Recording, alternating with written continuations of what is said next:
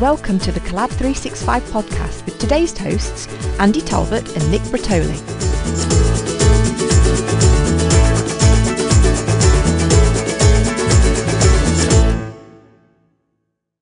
Hey guys, welcome back to the Collab three sixty-five Live. Well, I don't think we've had a chat, you and me, for about three weeks. That's you at home. Uh, not my very special guest today. We've been talking all the time and we've had so much to talk about today. So the reason why we're here today, we're going to talk about Ignite. Now, I didn't go to Ignite. I'm very sad about this. I had a lot of tears to wipe up. And I've been, just like you guys at home, I've probably been trying to catch up as much as possible. Now, there's many things that I'm going to be curious about and am, and probably you guys at home today as well. So please do get involved. Uh, the person who's mainly going to be engaged in chat today is Mister Nick Nohair. Hello, Mister Nick. How are you doing? Come say hello. What's up, guys? I am great. And unlike Andy, I did get to go to Ignite, so I feel even better. Um, I'm, maybe I'm not just going to cut you off at this point. But mentally, yes, I feel much better uh, than Andy. Well, you, well, you're looking a little paler and, and lost a little more hair. However, I'm sure your brain has expanded even further after last week. So we're joined by two very special guests and, and quite uh, valued regulars for us, aren't they? So let's have a, a, a hello in no particular order to um, hmm, Mark. Hello, Mark. How are you doing? I'm doing good. How are you all doing? I'm excellent. And do you know what? Every time I see you, you just get hairier and hairier. What is happening with that beard of yours? Well, you know, I figured I have my axe that's just outside. They wouldn't let me bring it into the building, but I dragged it here and I carved a nice area in the forest. I wore my plaid so that me and, and my blue ox could just walk ourselves through all of this great Ignite goodness. And I've tucked it all away in my beard. So we're just going to be opening up little parts of the beard, talking about SharePoint. So there's a lot in there. So there's definitely nothing's going to go wrong in the show at all, is there? And, and also, let's say hello to Docs. Hey, Docs, how you doing? Hey, how's it going, buddy? Great. I'm kind of wondering what's going on behind you, though. I, I don't know if I should run away from my P C or not. I mean, that was scary. Yeah, I figured. I just finished a meeting, and I figured, and I found out that every time I bring my bodyguard along, people tend to follow my orders. They do, right? but but do customers? Uh, do they feel inclined to buy your product? Are they kind of scared into it, or no? I bring I bring somebody else. I have Luke with me when we go to customer meetings. That's great. That's great. Well, I'm glad glad you got that one sorted. So there's something we should talk about today, and I thought rather than letting you crazy kids run in the wild with it, we'll try and put together some kind of loose structure to it. So I think really the main thing that I I got out of Ignite uh, from a distance, and that was around the strategic stuff. I'm really really super keen on that, and for me, Microsoft. For quite a while, I've been talking about digital workplace, digital transformation, digital X, Y, Z.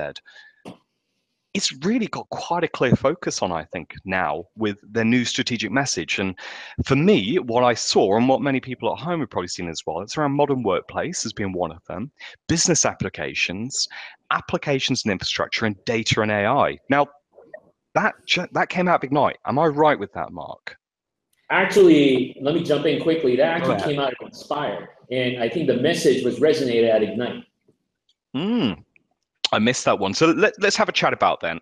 So, so Mark, the, the this new message, do we think that's something that's going to stick around for a while and it's going to make a lot more sense to businesses, especially kind of C I O and C T O level, when they're looking to understand about getting value from the product and and how Microsoft have carved up things, shall we say?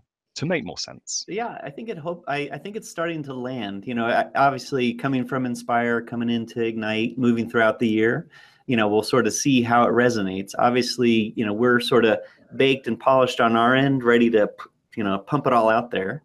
Um, and you're gonna get that from me a couple of times today. I apologize. Um, but you know, when you see where everything falls, everything has a really nice place that it fits. Obviously, it has a nice complement and how it bridges the gaps between the other bucket areas. And when you're talking about one area like A I, it's not absent of I'm only talking about, you know, the, the assistants, or I'm only talking about bots, but it really is talking about a pervasive experience from the end user, for the developer, managed by I T. You know, it really, I think, is a, an, a, a complementary story. Um, even though if I find my little home of, hey, when we're talking about the modern workplace, that's primarily where you're going to land a lot of the SharePoint and OneDrive goodness. But it's not absent of, well, of course, we have the app, the um, the aspects of the graph that are going to touch into A I. Of course, we bleed over into, you know, some of the B I and, and other data analytics structures because we're maybe one of the consumers of them, but not them, but not necessarily at the forefront when you think of Power B I and other things that the Excel team is doing. But I think it gives a nice um, conversation piece, and I think it gives nice hooks before you get into the here's the one hundred things we announced, or before you even get to that, you know, looking at what are customers trying to do, and these uh, buckets really help uh, have those customer stories. I'm going to completely agree with that, because I replayed these into a, a session I had yesterday with some very senior execs, and it made an awful lot of sense, I think. It, it resonated, because rather than just going, hey, there's all these fantastic new things, it was able to put it in themes and go, John, this, this could be a program, and it gives us an opportunity to explore it further. And also, partners are going to be, in my opinion, aligning to these messages. I suspect that Gartner and Forrester, which are typical papers that C I Os and C T Os and, and so on are going to be reading, uh, it's going to make sense. And in the I S V space as well, my, my kind of expectation is that I S Vs will be using these terms and aligning value adds around it. And I guess that kind of dovetails into Docs here, because this is, this is a large area of your work, isn't it, in the I S V space? Can you tell us um, what your take on this message is? And do you think it's correct that people in the I S V space as well will be using that to communicate around what they're offering? one hundred percent. So from my perspective, there's really three points to it, right? So number one, I agree, like putting these themes or buckets around a function versus a feature makes a whole lot of sense, because I mean, if you look at our world, right? I come to work, first thing I do, I turn on my computer, Windows boots up. I have Office. Uh, yeah, I use Office three sixty-five, SharePoint Online, but I don't just live in SharePoint per se, I have mobile. So, so the concept of modern workplace just makes total sense. So, so that's one, and it's really exciting. Uh, second is beyond these uh, themes, where Microsoft's heavily focused on is the industries. Uh, at Inspire, even at Ignite and Envision, uh, they, they, Microsoft highlighted the focus around obviously public sector, financial services, uh, retail, manufacturing, education, healthcare. And, and now, if you layer those two, right, modern workplace, healthcare, um, business applications, retail, especially to decision makers, boy, that, now it clicks. We're not just talking about Power B I, Graph, OneDrive, or Teams. I mean, it's important, don't get me wrong, but then looking at a holistic view around digital transformation is how can these technologies from Microsoft accelerate the business through this trans transform transformation around these themes. Uh, the last point is, to your question, what does that mean for I S V? So for our company, for example, AppPoint, it's an exciting time. It's an opportunity not only to connect with our uh, uh, traditional customer base, uh, folks working with SharePoint, folks working with the cloud, Azure, Office three sixty-five, but now it allows us to elevate our conversation. What's the value that AppPoint can bring to modern workplace in public sector, right? How can we work together with your investment, your Microsoft investment, so we can help you further uh, uh, improve your, your business with business applications or uh, A I and whatnot. So to me, it's an exciting time. It's a great opportunity. It's a great way to expand further our portfolio of opportunities. That's an excellent message. And one of the things I was quite curious about, whenever there's a new uh, major strategic announcement like this, um, I, I like to go into the partner portal, because the partner portal has a lot of great resource. It makes our, our life a little bit easier and gives us a great guideline. Um, now, I haven't noticed anything in the partner portal updated around this so far. Uh, so one of the things I quite like to understand is, if people at home are wondering, where can I get a deeper insight into this make sense strategic message from Microsoft, where would be a great place them to go and find out more? So at least from what I've seen, and I'm sure Mark has resources too, is it, obviously a change like this takes some time, right, to uh, propagate throughout the organization and content and marketing and whatnot. But one of the great places I would start with is they just do a search on Microsoft Enterprise, uh, a, a microsite for Microsoft Enterprise, and it kind of lays out all this nicely. Another area that I've seen a lot of updates already is in the Microsoft three sixty-five site. So we'll see some of this messaging as well.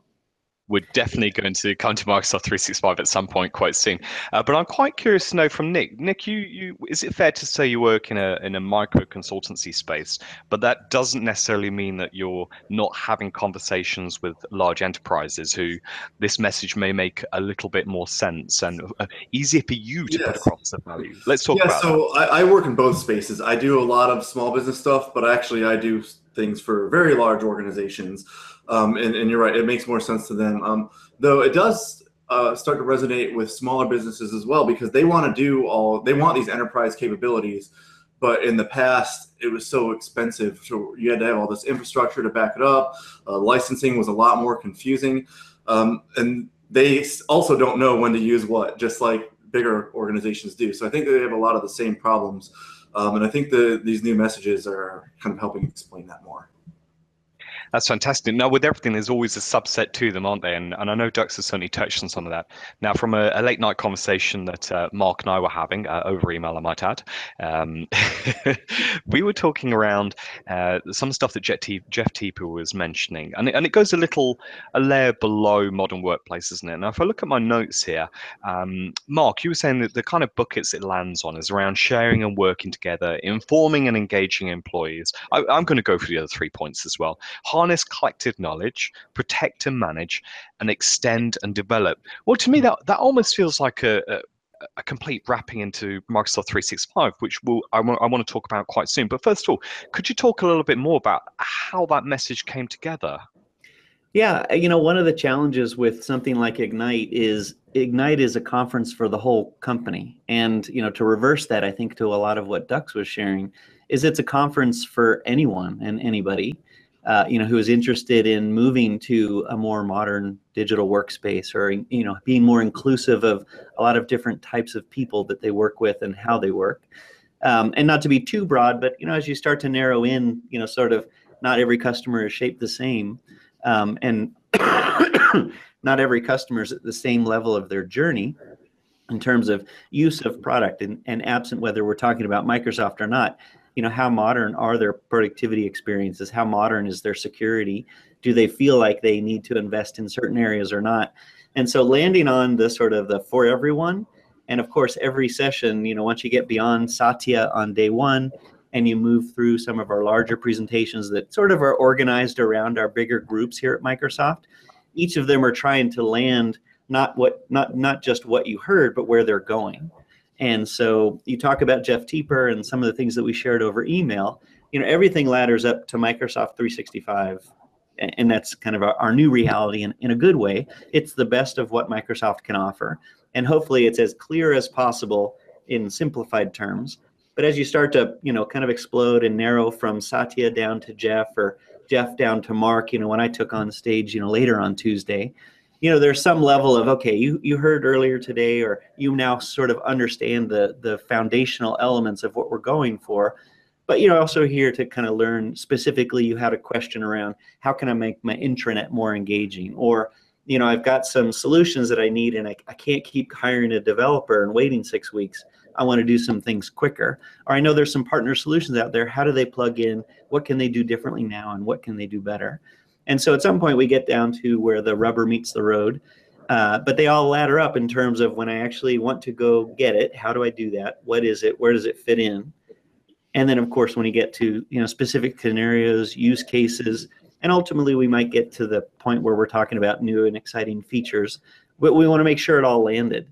Uh, and so when we get down to that kind of day of the big SharePoint announcements, where of course I selfishly would talk about today, Um, that it makes sense for what it is, why we did what we did, what's new, and of course, how does it fit into the broader picture for when a customer says, I'm going to bet on Microsoft, I'm going to bet on a Microsoft partner. Um, they should have a real good foundational context of that. Um, but with that foundation, certainly we can't just keep hammering the same set of three slides. People get it, people are smart, and they want us to move into the specifics.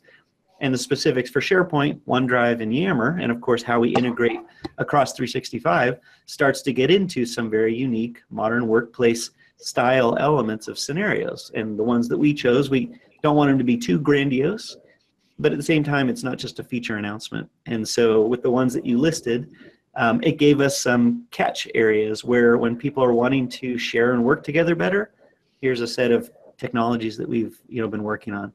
To inform and engage across the whole enterprise, certainly we've got some specific specific elements, and we think differently between collaboration and communication, but of course with a lot of shared tech, and on and on. I, we don't necessarily need to go on through them, but you know, with each level, we did a lot of work to make sure it laddered back up, but at the same time landed so that there was some tangibility to each session for the way that we tried to design the whole week.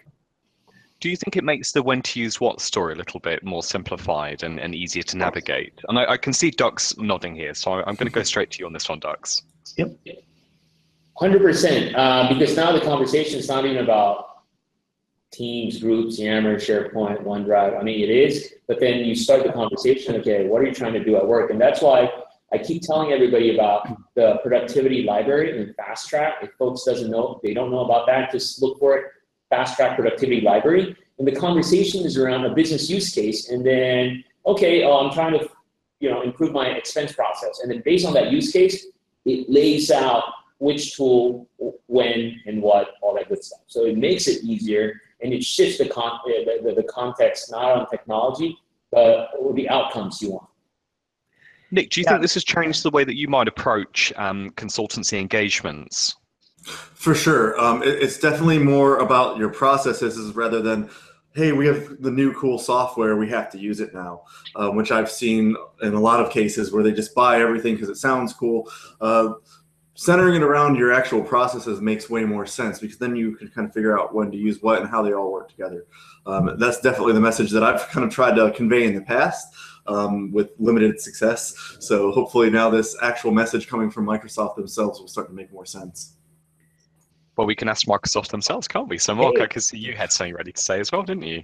Yeah, you know, it's kind of the the day, you know, the age-old problem. Uh, you know, you come up with something new, certainly trying to solve solve for existing problems, obviously take lots of feedback and, and guidance and direction that people want us to go. Um, and certainly by growth and acquisition, both in our world and certainly what we see our customers doing, you know, there's a lot of different people to address. Uh, and we think we're doing our best we can in terms of addressing the different needs of those different people. Uh, and so one of the things that we certainly came out with, I think pretty strong, uh, to tackle that what to use when, more from a not here's a feature list, and you know when you're trying to do X, use Y. Um, you can have that, and I think if you if you have that time to to look distinctly at what are you trying to accomplish, there'll always be a really good recommendation.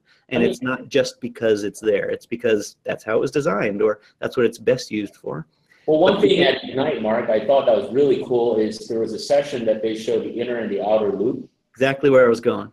I thought that was really spot on, clear, crisp, and, and it, it can help the conversation get started. Yeah, and Dux, you're, you're just exactly right. And, and where I think it's landing is it gives something people can just use a mental model around. If I'm addressing my inner loop, which might be uh, you know, people that are actively engaged on a core project, or people that you routinely either hierarchically report to or routinely work with because you're just a good uh, virtual team and you're going to do it again and again and again. And so there's the definitely the inner loop. And then uh, the other one that Duck said was the outer loop. And that doesn't mean to say that these aren't people that you don't work with frequently, but they may not be making the sausage. They may not be, you know, in the noodling of what are we going to do? How are we going to do it? What are we going to say? It's more at that point in time where it's like, nope, we're, we're confident in what we're uh, deciding. And now we're going to message it out more broadly and get engagement so that, of course, you can get feedback, but more engagement around, you know, not the, the should we do this or should we do that. It's, uh, you know, my customer's now asking X, you know, does, does this sound like it's the appropriate thing? Um, so in the outer loop, you want to do that in a more open way. And you want to do that, obviously, in an engaging way. But it's less about, you know, the, the ones and zeros on the slide. It's more around what's the right message and, and how can I better target it. Um, and, and within that, it sort of then starts to pack apart, and I'll just be selfish in some of the stuff that I manage. If I'm thinking about the inner loop, for SharePoint, a lot of the inner loop is experienced from a team site perspective, where you're doing things collaboratively, collaboratively with others. And the outer loop is something more like a communication site. Uh, or something like we announced like the hub sites where you're doing more of your broadcast announcements. And so if you use that, you know, when am I working with my inner loop? What tools do I need? When am I working or pushing out things to the outer loop? And how might I do that? And, and it will land on using different technology. And hopefully you see, at least for things that we're designing and some of the new functionality, it's for those exact type of use cases. Um, so it, it seemed to land pretty well. And depending on what tech you're talking about, when somebody asks you a question, what do I, how should I think about Teams and Yammer? you could easily say Teams is primarily focused around the interloop, inner loop, whereas Yammer is more focused around the outer loop, and then the discussion evolves from there. You know, I, I could see uh, the new, uh, my next set of slides will be t-shirts, inner loop, outer loop. And then what I want you to do also, Dux, because you've got the energy and the power, I want you to create the hyperloop. Ah, there you go. You know, I, we, I, now, the Star Wars theme actually... I wondered when that was coming in. Anyway, we digress. Now I got my juices flowing. Right, I'm gonna I'm gonna bring you naughty school kids back into line here. So let's um, so wonder, first of all, let's ask let's ask Mister Nohair. Has anybody at home been talking or given their thoughts on this in the chat? Because it'd be great to get a bit of feedback. Only if it's good, mind you. So yeah, so not not so much in the chat. They're they're mostly talking about how Microsoft fits in with other third-party solutions. Um, though beforehand, we put out a poll to see what kind of things people are interested in. Um, and they're very interested in hearing about all the new cool stuff like SharePoint twenty nineteen and some of the new and web parts that are coming going out. Going to come to that, but yeah, before yeah, we do, no, let's right? do let's do a little bit more strategy stuff, because I believe the conversation uh, has to be correct when it comes to key stakeholders and those that are effectively signing off. Right, so let's talk around Office three sixty-five to Microsoft three sixty-five. Now I'm going to give my, my personal take on it. Back in the day, we had um, E C S, right? It was an Enterprise Cloud Suite, I believe. And then we moved into a rebranding, I think it's fair to say, into S P, S P E, Secure Productive Environment, or Enterprise, I think it's Environment. Anyway, uh, and then along came Microsoft three sixty-five. And the thing I noticed about this is it looked and tasted the same to me at first glance. So I was getting Office three sixty-five uh, for the enterprise space, and either an E three and an E five. I was getting Enterprise Mobility and Security, and also Windows ten. That's great. But I thought, there's a lot being talked about in this Microsoft three sixty-five label. There's got to be more to it. And, and it feels like to me now, this isn't just a rebranding. This is having a lot of extra stuff thrown into it that makes sense. I mean, if we think about Microsoft three sixty-five, it's an enabler for productivity and security to me. That's the way I would sell it to the most basic level. Um, but out of Ignite, we noticed there was uh, more enablement in this area. So Microsoft three sixty-five now also counts in the S M B area. So you have the business offering for up to around three hundred seats. So you're still getting all of that enterprise goodness in a small to medium business size. And then we've got F one as well that's rocked up. So let, let's talk a little bit about what is Microsoft three sixty-five. Is it just a relabeling of E C S to S P E to Microsoft three sixty-five, or are we on the right track that it, it, it goes beyond that now? It's more than just a marketing exercise. Mark, if you'd like to take this one. Yeah, I think you can look at it. Obviously, it's a, it's a broadest motion that we have at Microsoft to give a real solid packaging for for one area of it, where you're getting the best of Microsoft without having to, you know, chase it all around, without having to have multiple uh, uh, you know, licenses and and vendors and and everything. You know, it just really does come as one element. Um, I think it's also a great way to think of the evolution of how we got here. Is it is just as you described. It inclusive. It includes Office three sixty-five, Windows ten, a lot of our security investments, but in a way now that it really is its own entity. And so if you think about, you know, we used to talk about Office three sixty-five as Exchange Online, SharePoint Online, Skype for Business, you know, all of the parts and pieces. But really, we just want people to think it's just Office three sixty-five. It's a great product in the cloud, and it can help you do a lot of different things. If we talk about sites or mail or calendar or, you know, calling and whatnot, there's a lot of capabilities of it, and it's just that one thing that people can just have in their mind. I have Office three sixty-five, and it allows me to do X. I don't need to know a, a bunch of other brands, uh, even though certainly we've got lots of, of value in all of those brands. And I think it just up-levels that discussion. When you think of Microsoft three sixty-five, think of all the things that Office three sixty-five isn't as a part of that offering. And Office three sixty-five has never represented the desktop, uh, you know, outside of the client itself. It has never represented the security side of it from a level of which Microsoft stands behind that same value we always pitch at the data center, but now down to the individual. And it's all a very personalized experience. Um, and certainly there's a ton to unpack of what is Microsoft three sixty-five, sort of the what you get. But the value that it brings is you're going to get the best from Microsoft, and it's not going to be something that you have to think about. Do I have that or not? It's kind of like you're investing in Office three sixty-five E five plus plus plus. um, and you know really are getting the best value from a price point, best value from the technology, and I think just the ease of maybe, hopefully over time, the mindset of somebody saying, oh, I, I've got Microsoft three sixty-five, it's got me covered in a lot of areas, not just productivity. And so just to myth bust for those that are very unclear, Microsoft three sixty-five is not a renaming of Office three sixty-five. No, it's, definitely not. That's it's, it's definitely, as same as we were talking about, you might have heard from Satya on day one down to Jeff. Satya, for lack of a better pattern, he really represents Microsoft three sixty-five. You're going to hear all of what Microsoft has to offer. And at some point you may get down to, well, what are the productivity components of Microsoft three sixty-five? And you know, then you're going to talk about Office three sixty-five and the client applications and, you know, all the things that we offer there, but it's just going to be a component of that, but within the same uh, level of discussion, right alongside when somebody says, okay, that's great, I, I love the productivity offerings, now tell me a little bit more about how that's more secure for my individuals. Boom. And it just then talks about another area of Microsoft three sixty-five.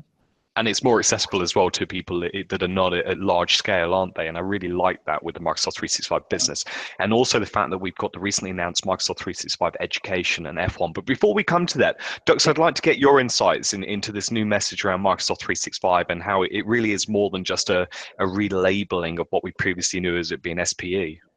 Yeah, I think just like the packaging, if you may, of, of uh, modern workplace and different themes, I think this makes a whole lot of sense. Uh, if, if I can have a wish list, or I think, I think there needs to be more messaging around it and awareness, because I, I think at least from the people I talk to and customers I talk to, there's still some level of confusion. Uh, I get asked, like at Ignite last week, oh, are they killing Office three sixty-five? Is it Microsoft three sixty-five? I go, no, no, no. So with the same explanation that Mark had, it makes sense, but I think the message hasn't landed as clear as uh, at least as, as I think it should.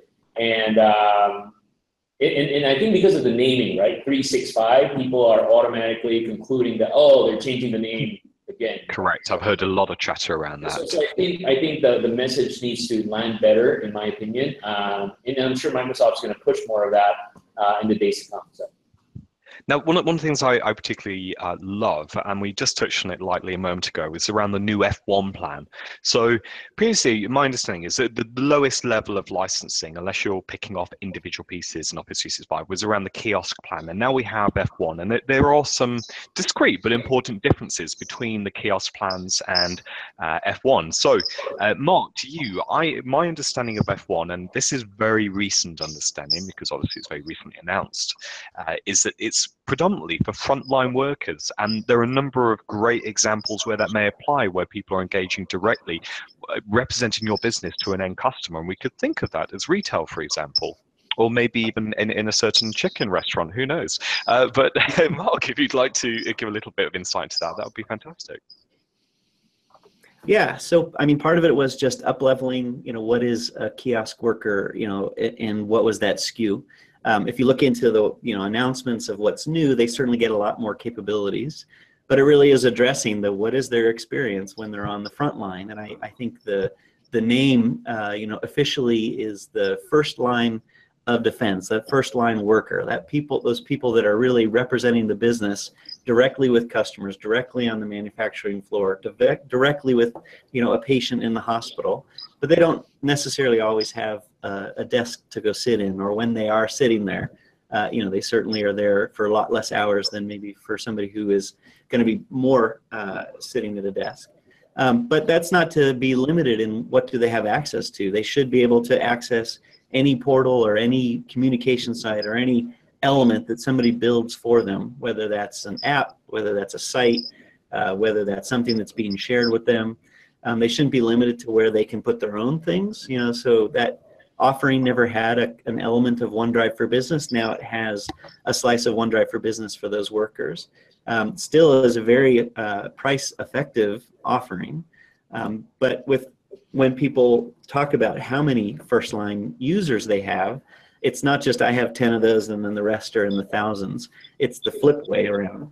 I have thousands of people Correct. that are represented in that way, and they can't be underrepresented by the technology that we then offer to them.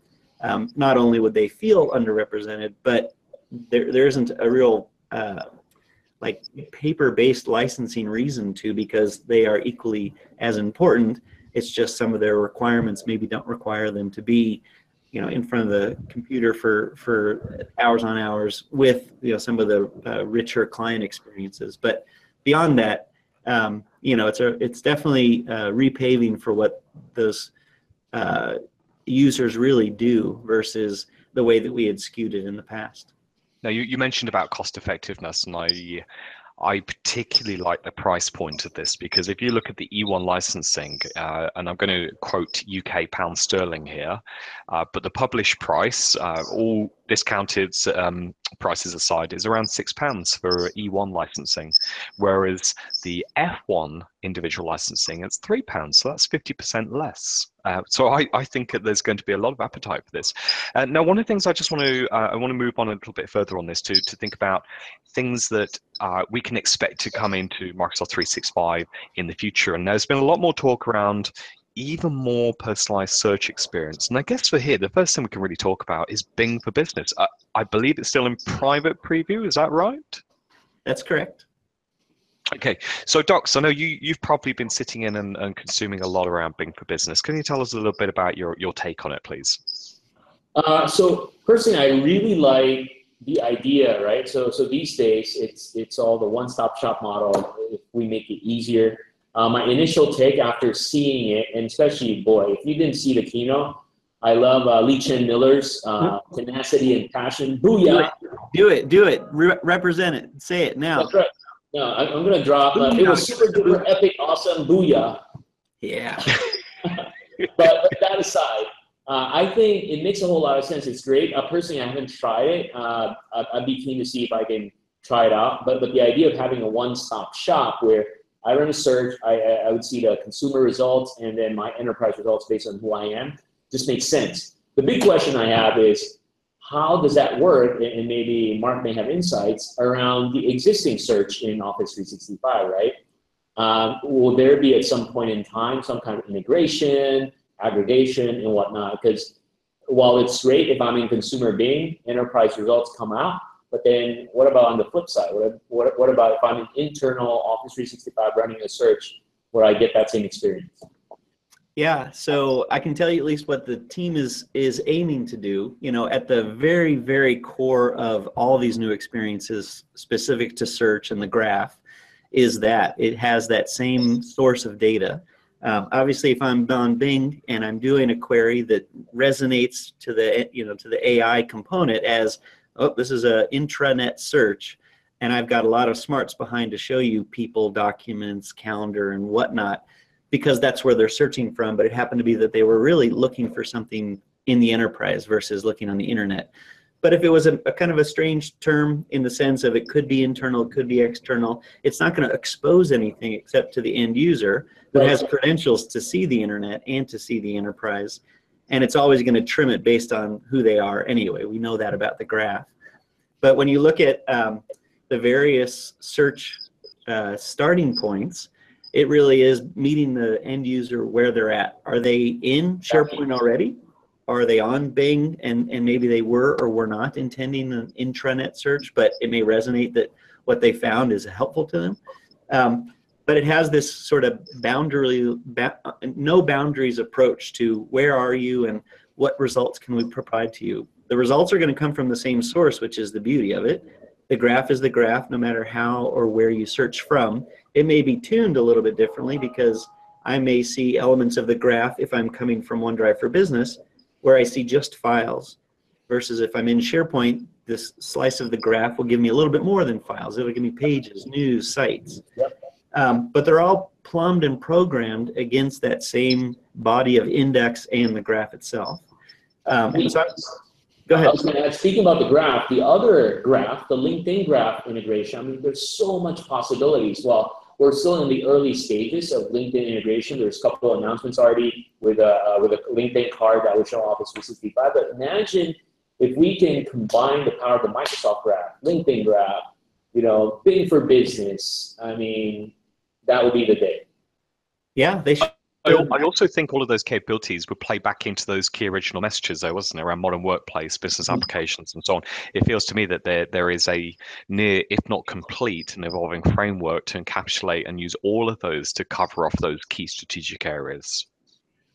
That's right. And I think that's where you have a pervasive experience. We want to have a consistent experience for when you do a search. If you're doing a search in, in Bing, obviously they already have uh, an experience in terms of what does it feel like to search in Bing. But when you start to expose and some of the result sets are coming back and they look a little bit like, here's a person, and you hover over their name, and here's the people card, and now you get a little LinkedIn and the files they're working on. That people card experience is becoming more uh, consistent. But the nature of, if I'm in uh, Windows, if I'm Bing for Business, if I'm in uh, Enterprise Search Center or the new SharePoint Home Search, I'm in Delve, I'm in OneDrive, I'm in an application like the SharePoint app or the OneDrive app. When I do something as explicit as I'm looking for something, I'm going for a search, the experience or what I will get as a result set more and more over time, and really already, if you ask me, is going to be that same set of results, because it's going against the same index and the same graph. And, and then or, taking it further, right? Even even things that I'm not looking for, the, the A I capability where Cortana would tell me, remind me, Cortana's doing that now on Windows. You know, randomly I get pop-ups. Well, you said this on your email. Make sure you do it, right? Yep. That's that's a good step, but furthermore, it may be in context. As I'm working on a document, for example, Cortana may recommend and say, well, you know, you're working on this. There's this other document that your colleague in Australia actually worked on that kind of matches up. You might want to look at it.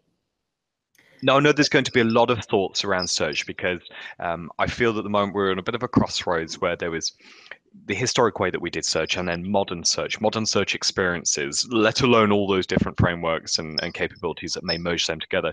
Uh, now, We, we, we're thinking this too, uh, Club three sixty-five, but like, how do we get those answers? So next week, we are actually uh, privileged to be joined by Naomi Moneypenny, and she's going to be joined with um, Agnes Moller, and we're, and we're going to talk about that. Uh, I guess at some point, people want to know a little bit more about what's actually happening under the hood, and that's probably where Nick will go a little bit further into detail, but we'll keep more about the strategic piece and, and what does that all mean together. Uh, now, moving a little bit further beyond there, Dux, you and I were in a, a taxi not so long ago in London, were we? And we and we talked about Skype for Business, and we went, "Ooh, I wonder if they meant to slip or not that this could be be coming into Microsoft Teams." And of course, we know that was an announcement that is happening. Let, let's talk a little bit about that, Mark. Mm-hmm. I feel like we're stitching you up actually here. Do you think that was accidental or not? I think everybody who is looking at Darth Vader right now knows it was his fault.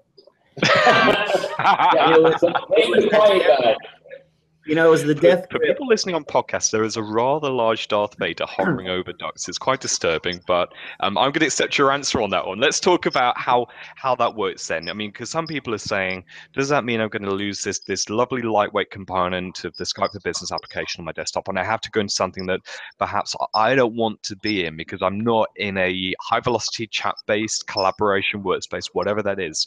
What what's it going to look like? What's it going to taste like? So, you know, I'm not on that team specifically, just to be very clear. I, I probably won't be able to take it too deeply. But basically what they announced is, you know, they've been working on unifying the back end purely for the sake of better communications, better I M, better video. Obviously, at the high end of video, working with the Azure team and getting all of the meeting capabilities clear. And connecting to groups, you know, where when a group has a meeting, to have that automatically captured and available within the Teams experience and having it actually be a good media playback experience. There's a lot of plumbing and there's a lot of work that the team has been doing just to make sure that no matter which client you're using these days, that that back end really is a unified core. Um, so if you think about just making the back end better, and obviously features, obviously com- complementary to each other, that of course Teams introduced new features. Um, but to not lose anything that you get from the Skype for Business and, of course, previous iterations of the various clients, and to bring those together so that you have just a single client that we can offer out over time, uh, I think that really was the main announcement. Um, whether it slipped or not, you know, it is to be determined by if you look at the date. But the go-forward plan is to make a really nice, solid, rich offering for when people are communicating with each other, one-to-one, one-to-few, and of course, one-to-many. And that bet has now, uh, you know, got, got a horse uh, in the trade, and that's Microsoft Teams. That's fantastic. So, Nick, did you uh, spend a little bit of time looking further into this from Ignite? Yeah, a little bit, not not a whole lot. Um, basically, I learned all that stuff that Mark just said. um, so they're, it's still kind of new. They announced it. I may or may not have known ahead of time, like a lot of people did. Um, but I am very excited about it. I think, as we all know, it's always been the same team, right? It's always been the Skype for Business teams, that design team. So, so um, it, it makes sense for them to be more heavily integrated than they already are. Fantastic. Well, Mark, I, I heard that you quite like SharePoint, don't you? Is this correct? Oh, are we are we talking about SharePoint today? Uh, do you know what? I, I I felt that, you know, forty minutes in, maybe maybe we should mention it. I mean, this started off as my core bread and butter. New web parts. Yeah, lots of lots sure, of web there, parts. There's loads of web part stuff, right? I'm sure you're so excited to talk about it. The first thing I want to talk around is, before we talk around all those kind of new, uh, lovely, tasty bits that have been added. You're very, I've observed uh, from both conversations we've had in Redmond and also uh, ongoing since then, you're very passionate about the um, the mobile work experience with that. So the remote access, the mobile, and so on. Did a lot change from Ignite? Was was there a lot that you were very excited to talk about and announce to to enhance that experience? And I guess it kind of builds on when we originally talked about communication sites some time back and the modern um, SharePoint home. Yeah, I mean, the besides just, I'll get into a couple of the main feature announcements. The whole experience that, you know, SharePoint offers going forward, and, and really has been, I think, for the last year, but every new experience and everything that gets tested, you know, really goes through a significant mobile review, a mobile experience, gets validated, you know, with, with research and, of course, sitting with end users, you know, asking, you know, do you like it? Is it easy? Is it, was it easy to determine, you know, what to do next?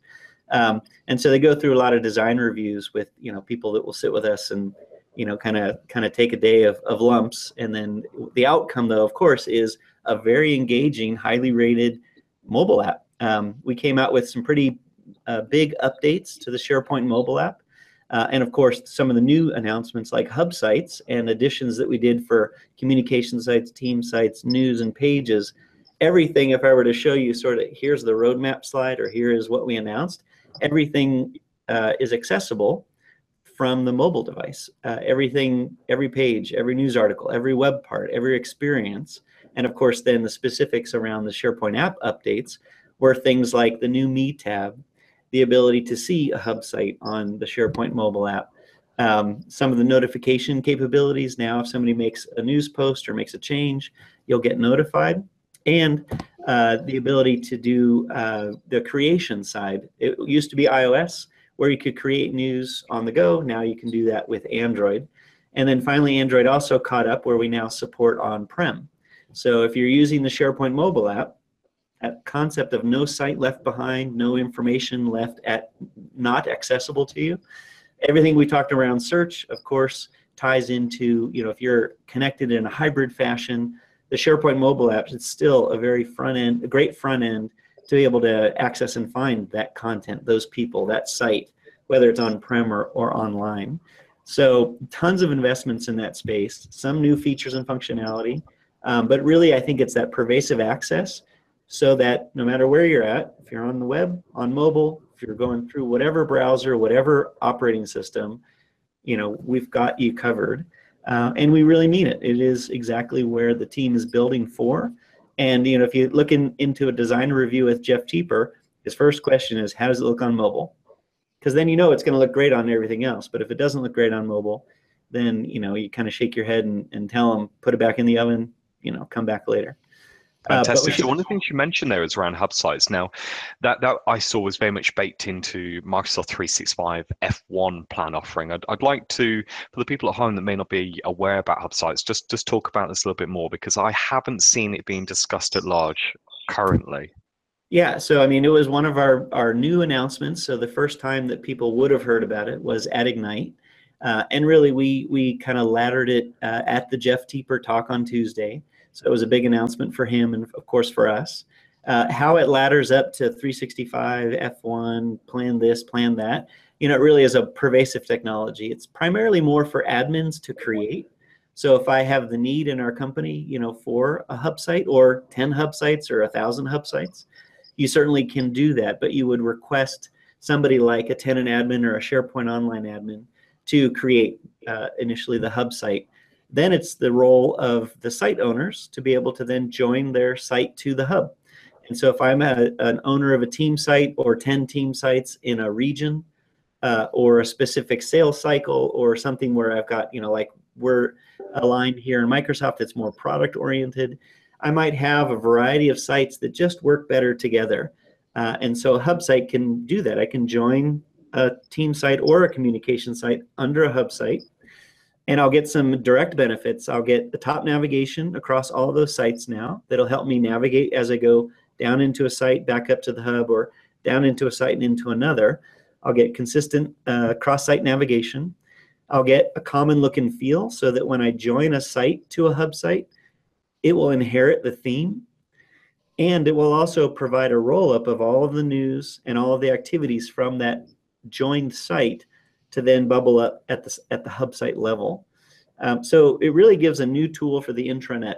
And this is where when we talk about how to better inform and engage your employees, you know, we've got a whole toolkit, and it's not just the toolkit of Office three sixty-five. It's that, that level down. It's the area of sites and pages and, you know, a lot of the new web parts and how you can create new experiences. Um, but the hub site is just a little bit more of a parent level ability to join sites together to best represent a, a broader group and how they work, and of course giving them easier access to the content that they're looking for. And out of curiosity here, Mark, is this uh, currently at the moment in the Office three sixty-five space for SharePoint Online? This would be uh, first available in SharePoint Online. It's not something that will come until early twenty eighteen, but because it's a broader uh, notion for people to hopefully think in terms of what is it, how do they want to plan for it, you know, obviously giving time before it lands. Um, you know, we wanted to introduce it. Uh, you know, we didn't feel that it was introducing it too early, but certainly it's not coming right away. Um, but a lot of the innovations that are around the sites themselves, the, the benefits of the new stuff for team sites and communication sites, new web parts, new layout capabilities, some of the new animations that just make your experiences better and more engaging, those will come before end of the year. Um, but with hub sites, once they land, we hope that people have done the kind of the information architecture planning or thought around how might we use these. And then when they land, they're super easy to use. You just join. And I think the value of what they can do is you can also unjoin from a hub site, which maybe sounds silly, but as the needs of the business change, so too will your intranet need to evolve. And that, that should not be a rigid experience. Um, it almost feels like we, we could expect this in SharePoint twenty nineteen, and you're probably wondering when I was going to mention that. Yeah, you know, there's a lot that we're considering for SharePoint twenty nineteen. You know, we announced kind of the when for SharePoint twenty nineteen. We talked about it coming to beta mid twenty eighteen calendar year, and by end of twenty eighteen, obviously being able to ship and make it generally available. Um, we didn't disclose uh, really much about what would be in the box. Um, but as we say, with the cloud and moving to on-premises, everything's a candidate. And if you look at the elements that make the most sense that aren't as cloud connected, even though once you use a hub site in the context of the cloud, it's very deeply connected. Um, there are some elements that, you know, may or may not be easier to put into the package. But beyond that, we're not declaring what's in. Uh, we're not declaring also what's out. Uh, and we'll be real clear about that when we get more closer to our uh, May event, which for SharePoint is, you know, a much bigger event, uh, you know, kind of beyond Ignite with a lot of events in between. But but I would expect that's where you'll learn a lot more details and, you know, potentially initial uh, offering for beta. I can expect that, that, you know, an awful lot of great stuff that's going to come out of there. Now, Docs, one of the things I quite like to know is uh, what did you, what were the key, key kind of takeaways for you when um, all these new innovations from Ignite were mentioned around SharePoint? So, you know, to Mark's, I want to echo Mark's sentiment. I think it, it's exciting, right? While we, we, we, we've all kind of seen this movie, how from the inception of SharePoint to where it is today, there's still a lot of excitement and buzz, and it's obvious that it's a mission-critical application technology that organizations are, are relying on day in, day out. But the exciting part is Microsoft's continuous innovation. So Mark talked about uh, innovations around hub site, communication sites. But I think for me, it's it's the simple things in life, and tweaking make it easier and better. For example, you know, OneDrive, the experience in OneDrive is becoming more and more better and easier. You know, the sync capability, uh, the, the integration with Windows, uh, with the creators update that's coming up. Um, you know, for me, it's it's all these little tweaks, just making the experience better. Well, certainly I love the new capabilities. You know, again, communication sites, hub sites. Uh, and also all the, um, the the announcements around upcoming, you know, twenty nineteen. But it's just these minor tweaks that just makes the experience of uh, fundamental capabilities in SharePoint much easier, much better. Now, one of the things we think about when, um, if we want to start engaging with this and we want to move from on-prem, and I'm very much simplifying this conversation, so forgive me if you're shouting and screaming at me right now, but let's say you want to move from migration to cloud. It felt to me that unless you were shipping off disks and so on, of course, there are many different ways of getting data into Office three sixty-five. Your best kind of, for me, I would have recommended, you know, looking at migration tools to help you along there. Now, of course, there was uh, an announcement around the SharePoint, the Microsoft SharePoint migration tool. And uh, Mark, I wonder if you can give us a little bit more insight into that, please. Yeah, uh, you know, when we announced, I guess, uh, right in line with when we announced the upcoming SharePoint twenty nineteen and, and alongside, obviously, all the other servers, um, part of that discussion, obviously, is a thought around, are you going to continue to invest on-prem? And that's not for me to ask, that's for customers to certainly weigh in. And if their answer is, you know, I've been looking at twenty sixteen, I've been looking at moving to the cloud, Uh, you know, a big obvious thing we haven't really talked about is the coexistence of the two. Um, we call it hybrid. You can call it coexistence. You know, the, I think what it is is it's reality. Um, and we found over the years that if we hadn't made any hybrid investments, then we'd be a little bit dead in the water because it's either this or that. Um, and certainly there are areas where you can have your cake and eat it too, certainly with levels of investment. And part of those investments are, yes, I am starting to move more and more to the cloud.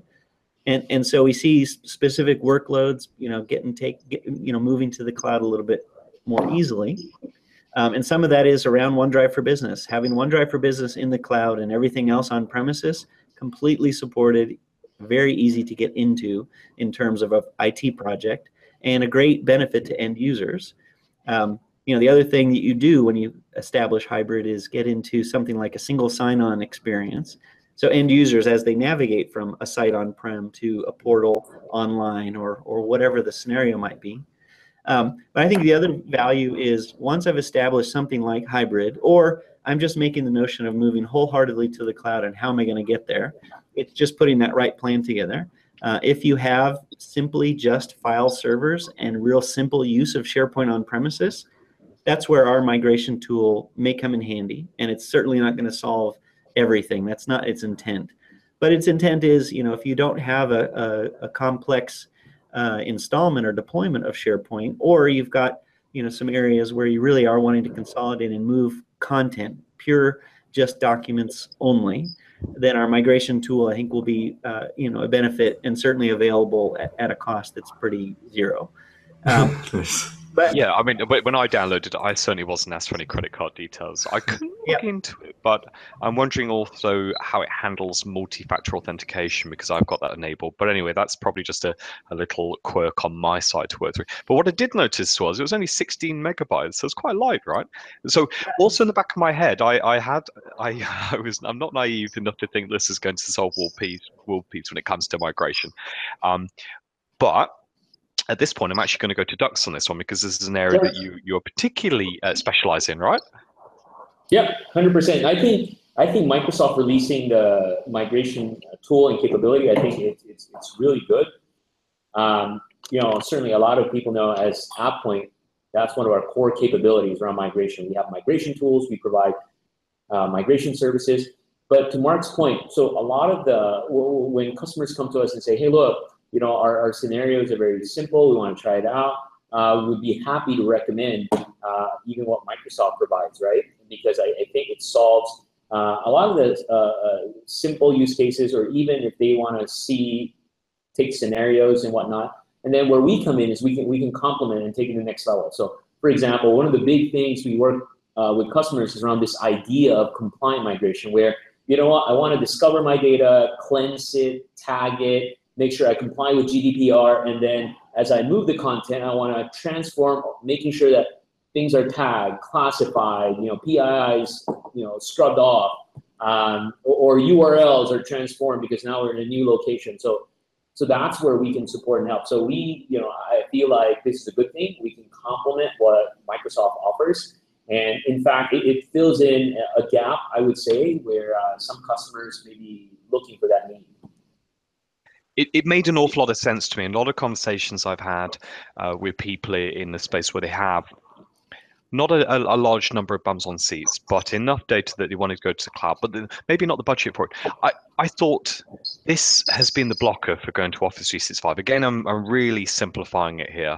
If they have to pay for an I S V tool or go through some kind of drag and drop exercise. So when I saw that announced, I, I've got to be honest, I did hear rumors and I kept my mouth well and truly shut on that. And I'm not going to say anything further, uh, but it was music to my ears because it makes that part of the conversation so much easier. Saying, yes, there is a free or just about free point of entry, of course, where I said uh, free uh, from the tool, not the, the cost of the person doing that work, of course. And now one of the things you just mentioned a moment ago, Dux, was around um, where there is value add. And Microsoft are very clear about this. There are certainly opportunities uh, where they rely on the partner network to, um, to fill those voids.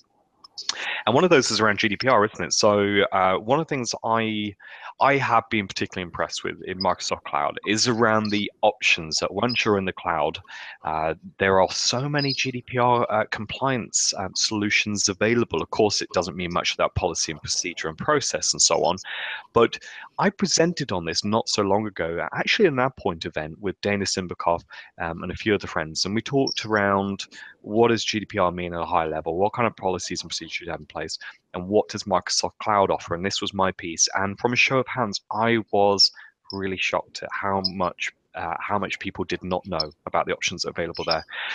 G D P R was a hot topic at Ignite, wasn't it? And hopefully you guys um, went to some of those sessions, or at least yeah, consumed from it. Sure. So Nick, Nick, go ahead, because this is quite good coming from somebody in North America who um, is maybe not as close to it as I am. Yeah, so um, I did sit in on a, a Mechanics Live show of on the G D P R, and it was exactly what you're saying when they're like, hey, everyone raise your hands if you know what the G D P R is, and like three people raise their hands, and they're like, all right, raise your hands if you do any work in the E U, and a lot of people raise their hands.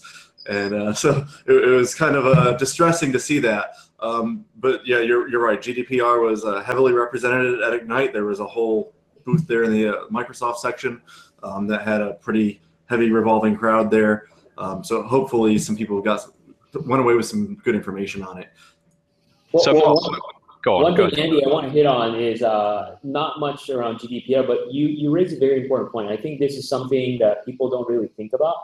I mean, Microsoft, you know, builds phenomenal technology, but the way Microsoft has grown and scaled is through the partner network. I can confidently say that there's no other companies out there with a solid network like what Microsoft has. So uh, in case people don't know, Uh, in the Microsoft partner ecosystem, there's over three hundred thirty thousand partners around the world. And when we say partners, it's companies building software on top of Microsoft technologies, or companies providing services uh, uh, for, for Microsoft technologies. And, and, and with that sheer size alone, and, and I think that's a great benefit for a lot of organizations investing in the Microsoft ecosystem. Certainly Microsoft will do their best providing all the best of breed technologies, but Microsoft cannot provide every uh, technology for every scenario, and, and that's where partners come in. So that's one of the great things at Ignite, you know, other than looking at what Microsoft has to offer, it's just really engaging with a lot of the partners out there and seeing the innovations that people have on top of the Microsoft stack. Just like to your point around migration, right? Uh, Microsoft provided this great migration tool on SharePoint, but anything you know beyond that, there's a whole ecosystem of partners that can help support.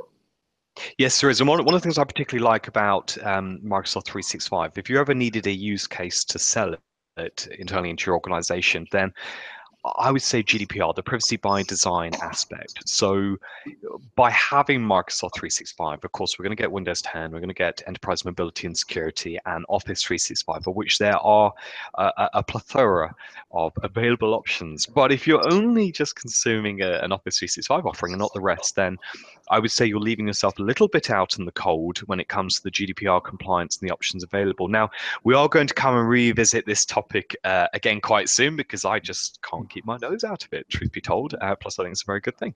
Uh, we have one minute left. So in that one minute, anything, any passing final thoughts about Ignite and what where people should perhaps be thinking? You know, I think one thing that uh, Dux was just talking about, and, you know, if you sort of look at the microcosm that was this Ignite conference, you know, the one nice thing about it is, obviously, for Microsoft, it's a big thing that we put on so that we can talk a lot about news and announcements, and, and certainly there's a lot of excitement there. But where it really starts to get real is real discussions, talking with real people who give us immediate feedback, whether they like something or not. Um, but I think the biggest microcosm that, you know, if you catch it on the first couple of days, is the expo hall. Mm-hmm. And really to see how many people are interested, obviously how many partners are engaged, the role that everybody plays. You know, you go to the expo hall and it's not just the Microsoft showcase. You know, there are some really, really nice conversations and demonstrations. And I think that sort of, whether it's Microsoft three sixty-five, or if there's a new S K U S K U that ever comes up and says, everybody, you know, who works with Microsoft three sixty-five, Um, you know, that it's a really well orchestrated uh, offering out to the customer. What are they looking to do? Is it out of the box? Is it custom? Is it something that's available, uh, you know, through partner? And the answer is usually yes. You know, you certainly can be uh, uh, taken through a lot of new experiences, new offerings in a way that feels, you know, for lack of a better word, well orchestrated. Um, and I really think that's a testament not only to the partnerships and the technology, but I think really the experience that the customers require these days, uh, and some of these bigger buying motions and how they use it and how are they going to take advantage of it certainly come out as well. Um, but Ignite to me was a real uh, uh, you know, badge of, yeah, it feels like we're going in the right direction. And of course, the immediate feedback and sort of the notions at and after Ignite would resonate that to where, you know, it feels like, yep, keep doing that, uh, and we'll keep doing that, and we'll keep working with partners and customers. You know, will keep telling us what we they do and don't like, and and we will take that as a guide. Well, that's fantastic. Thank you very much for your wrapping thoughts there, Mark. Uh, Nick, I'd quickly like to come to you, and, and in a few seconds, can you just sum up your your experience and, and impression of Ignite? Yeah, um, so I had a great time. Uh, I definitely got the most value out of the personal connections, meeting people face to face.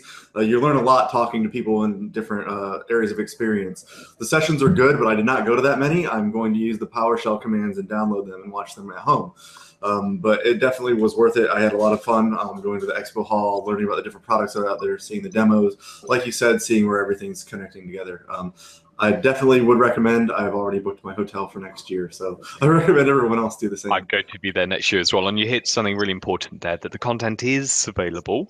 Uh, you can freely go and consume that. Uh, Dux, your, your final passing thoughts from Ignite. I'm sure you have so much to say, but we'll condense it. Yeah, so real quick, I, I think this Ignite was awesome. It's, it's, it's a community, the engagement, and one thing we didn't talk about is Microsoft's investment. They tried this with the community reporters. I think it's a it's a great initiative, and uh, that's something I look forward to uh, uh, in future Ignite. So, you know, I, I think we'll do a mini interview on that in, in Paris in a couple of weekends' time. How does that sound? Brilliant. Okay, well, guys and girls at home, thank you so much for joining us today. Uh, there, there are going to be so many different uh, Ignite webinars going on. Uh, we certainly don't operate in a compete area. This is all community for free. Uh, no one's paid there. So please do take the opportunity to go to those other sessions. I'm sure Mark and Dux are going to be rocking up in all sorts of different forums uh, coming up. Uh, apologies if we didn't get a chance to actually answer any questions. Uh, there probably was a lot, but we'll blame Nick if there's a problem. Absolutely. Because I like stitching people up, and yeah, it's your thing. Uh, now, we're going to be back on Tuesday, the tenth of October, which I believe is next week. And we're going to be having a chat with Naomi Moneypenny. Uh, Mark, a quick a quick intro about Naomi, because um, you know exactly what she does, so good enough, don't you? Yeah, so Naomi, certainly from a workload perspective, talks about search and discovery, anything Microsoft Graph, anything Delve, anything search related, especially as I think one of the real key leaders now at Microsoft for the virtual team around search, because so many things ladder up, like we talked about, to that same index in the graph. Um, but she's also just a super friendly person. She knows her SharePoint. She also has some higher degrees than me, so she's pretty dang smart. Um, and she's obviously very knowledgeable about what are the end results, what are the outcomes, what are people trying to accomplish. And in the context of search and discovery, when you go through some of these experiences like a SharePoint portal or a SharePoint site or an app of choice, um, you know, being able to, to layer that down is a, a, what's the best experience and, and how, of course, how are we doing it? Um, she's also, like you say, she's a very friendly, very smiley person. So thank you very much to my special guests today, uh, Mark Cashman from Microsoft, Doug Raymond Sy from AppPoint, Nick from, I don't know which room you're in today, but uh, I assume it's your home office, it and is. myself, uh, Andy Talbot from Nando's London. Uh, please do join us again next week. For now, have a great day, and I'm off to the pub. Bye-bye. Yeah. And Bye. Also come to our conference on November first, because it's definitely do that. Awesome. Thanks, everybody.